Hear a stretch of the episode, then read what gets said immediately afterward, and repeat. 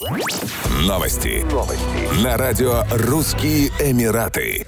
Крупнейшая в Израиле авиакомпания «Эль Аль» анонсировала расписание полетов в Дубай. Начиная с 13 декабря 2020 года авиаперевозчик будет выполнять 14 рейсов в неделю. В частности, по 3 рейса в день по воскресеньям и четвергам и по 2 рейса в день в остальные дни недели.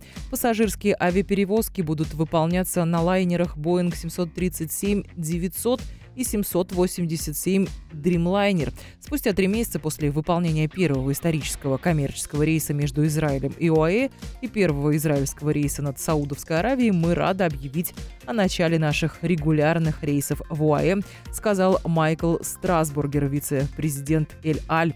Правительство Израиля на этой неделе официально одобрило безвизовый режим с Объединенными Арабскими Эмиратами. Данное соглашение позволит израильтянам и гражданам Объединенных Арабских Эмиратов путешествовать между странами без оформления визы. Мечети на территории Объединенных Арабских Эмиратов возобновят проведение пятничных молитв намазов. Мусульмане смогут собраться на молитву уже 4 декабря 2020 года после восьмимесячного перерыва. Этот шаг стал еще одним индикатором возвращения страны к нормальной жизни после вспышки COVID-19.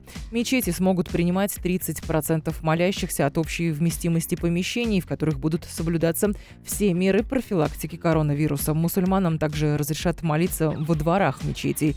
Все работники мечети будут проходить регулярные проверки на коронавирус.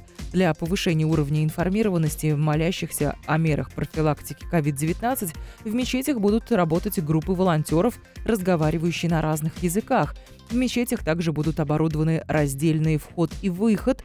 Также там будет запрещено раздавать воду и еду. Женские молитвенные залы, туалеты и комнаты омовения останутся закрытыми до особого уведомления. Мечети будут открывать двери за полчаса до начала пятничного намаза и закрываться через 30 минут после.